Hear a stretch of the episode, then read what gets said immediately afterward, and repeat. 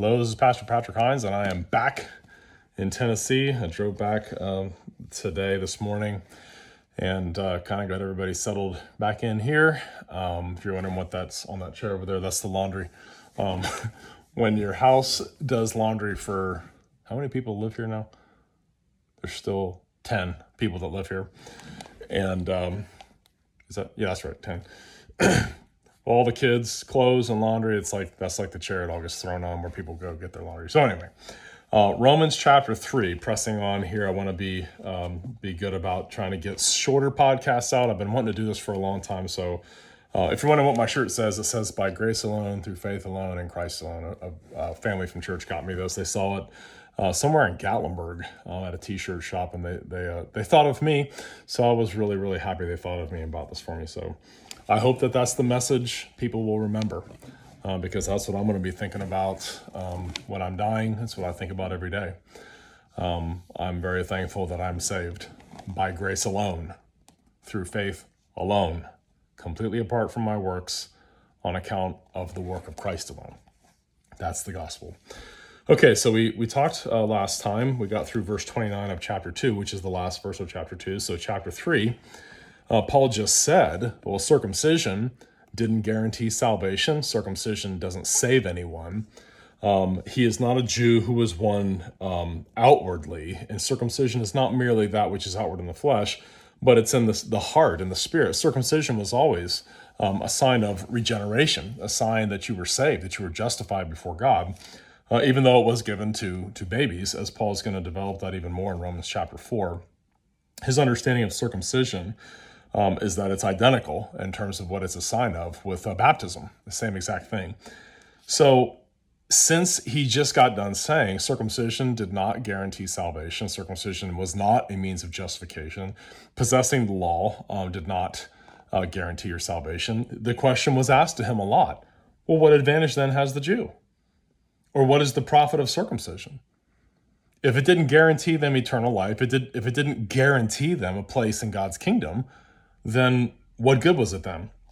And his answer is is profound in its significance. And I, I want to, I, can't tell you how much I, need to emphasize verse two of chapter three here of Romans, Romans three verse two, much in every way, chiefly because to them, to the Jewish people, to the Israelites, were committed the oracles of God. Now, think about that.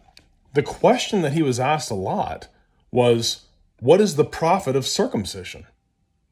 And he connects being circumcised with being taught the word of God, with having access to the word of God. Because everyone that was circumcised, whether they were a proselyte that was circumcised as an adult, as the provision in Exodus 12 48 makes a provision, if a sojourner, if a foreigner wants to join the church, they can be circumcised along with their whole household, and then they can partake of the Passover, just like baptism. And when an adult that has children um, professes faith in Christ, that all their children are baptized and brought into the church with them. Same thing with circumcision, same thing with baptism. But he connects being circumcised with having access to the oracles of God. What are the oracles of God? It's scripture, it's the Old Testament scriptures. And so it's the same thing with uh, baptism. When you're baptized, you're part of the covenant community. You're part of the people of God. You're going to be taught the word of God. And so he was asked this question look, if circumcision is not a means of justification, if it's not a means of being right with God, well, what good is it then, Paul? If it doesn't save anybody, what, what good is it? If it doesn't guarantee eternal life, then what's the whole point of it then? What, why circumcise an eight day old baby if it doesn't guarantee anything? People ask the same thing about infant baptism. What good is it? Is it does it justify anybody? No. Does it save them? No. Does it make them right with God? No. Does it justify them? No. Well, what good is it then? My response to that question is Paul's response to this one. Much in every way. Much in every way, chiefly because to them were committed the oracles of God. You know, there's a passage um, in Second Timothy chapter 3. Um, I, I really believe very firmly that Timothy was one of the very first covenant children because his uh, mother was a Christian. His grandmother was also a Christian. His father wasn't, though. But it says in verse uh, 15, it says, and that from childhood you have known the Holy Scriptures. What that word really means is from infancy. From infancy, you have known the Holy Scriptures. This guy, Timothy, was taught the Bible from the time he was a baby. That's the way it was supposed to be with Israel. And more often than not, the parents of, of, babies that were born in Israel, or really throughout all the kingdom years, and even after they came out of, of Egyptian bondage, they their parents didn't teach them anything. There's an amazing passage in Judges chapter 2, verse 10. It's, it's incredible to read it because it says, But then there arose a generation after Joshua and all the elders of Israel died that, that uh, were they were part of the wilderness wanderings and everything else. Um, that, that generation died, and then a generation arose, it says, that did not know the Lord nor what he had done for Israel. A whole generation, a whole generation of little Jewish Israelite babies, their parents forgot to tell them about the Lord. And their parents didn't tell them what the Lord had done for them. In one generation, one generation of not teaching the oracles of God to covenant children, one generation, and the next generation served Baal. And that's why we put such an emphasis on that. Who's there? Hey, bud. That's right. That's right, man. One generation didn't do it, and the next generation served Baal. And then, if you know the whole cycle of the Book of Judges, I mean, I used to be able, I used to be able to recite all the judges in order: Othniel, Ehud, Shamgar, Deborah, and then you get um, Tola, Jair, Jephthah, Samson, all, and all the rest of them. I can't remember all, all of them, but it's like nosedive into iniquity and sin and, and every kind of idolatry. God brings oppressors to them. Then they cry out, Lord, we're, we're sorry, forgive us. God raises up a judge to deliver them. And it just happens over and over and over again. But I can't emphasize enough here. In Romans chapter 3, verse 1 and 2, Paul is really emphasizing the covenantal responsibility of parents chiefly because to them were committed the oracles of God. Really? To the circumcised? To the circumcised babies? They, they were committed with the oracles of God? Yeah, their parents were supposed to. God commanded it of them. So the chief blessing of being circumcised and being in the community was you were taught the Bible. How could someone seriously think, oh, there's no advantage? There's no advantage to a baby being being circumcised, being given a sign of justification, of, of, salvation, can't even understand it, can't even profess anything about it yet. People say the same thing about infant baptism. What's the point? Babies can't, they don't understand what's going on. Every argument that you bring up against infant baptism should have worked against infant circumcision because they're signs of exactly the same thing. Uh, and Paul Jewett, um, in his book, Infant Baptism and the Covenant of Grace, um, and he's uh, really arguing for the Baptist position. He agrees with us on that point. He says, yeah, circumcision and baptism are signs of exactly the same thing. Exactly the same thing. And I would maintain when people ask me, what, what point what point is there to that? What point is there to baptizing an infant? I say, um, much in every way, Romans 3, verse 2, chiefly because to them were committed the oracles of God. That child has parents that have covenantal obligations they are responsible and they swear an oath by God in front of the congregation. We will teach the doctrines of Scripture and the Word of God to our children. And we will set an example of piety and godliness to them. And then the whole congregation takes an oath too. We will assist these parents in the rearing of these covenant children, in praying for them, encouraging them, and helping them. But people actually asked Paul that question because they didn't understand circumcision. They thought circumcision justified them before God. And Paul pointed out, no, circumcision is not that is not outward in the flesh. It's a sign of an inner reality that you can only have by faith. Only by true faith can you have what circumcision was a sign of. Only if you have true faith can you have what baptism is a sign of. So people asked him, What good is it then?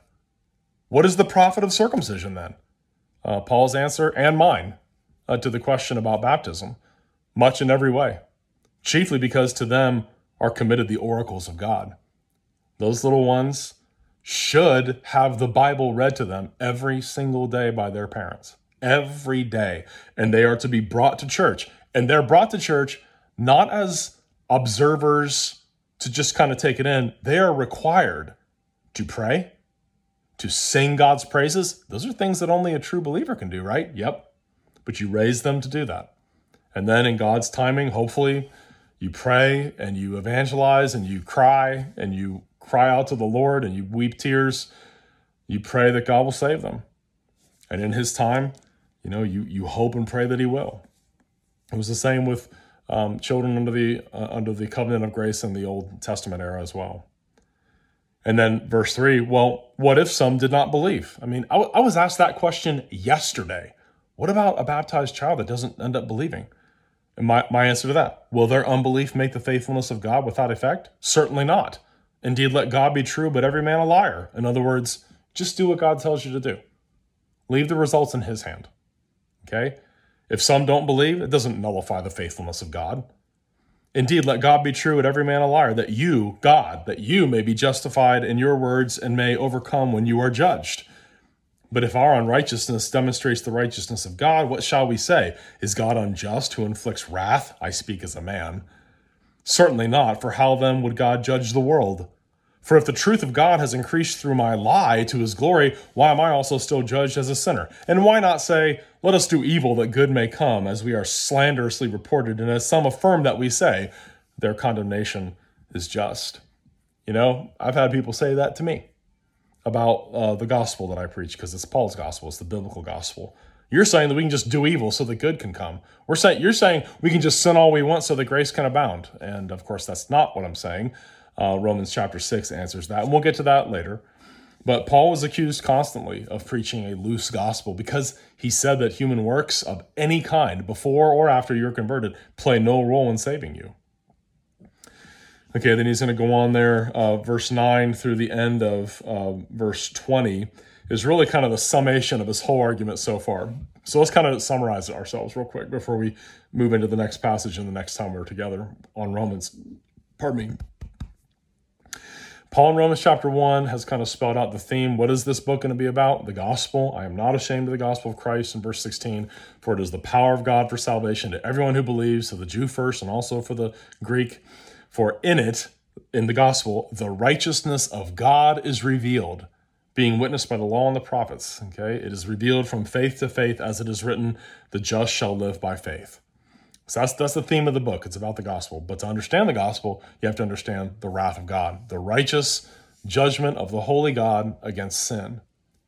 And that's what he goes into Romans 1:18 and following. The wrath of God, not the gospel, but the wrath of God is revealed from heaven against all the ungodliness and unrighteousness of men who suppress the truth and unrighteousness.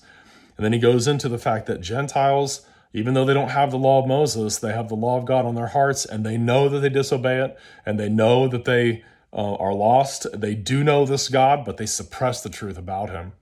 And then in chapter 2, he goes after the Jewish people. And they didn't do any better than the Gentiles because they committed all the same sins that the, that the Gentiles did.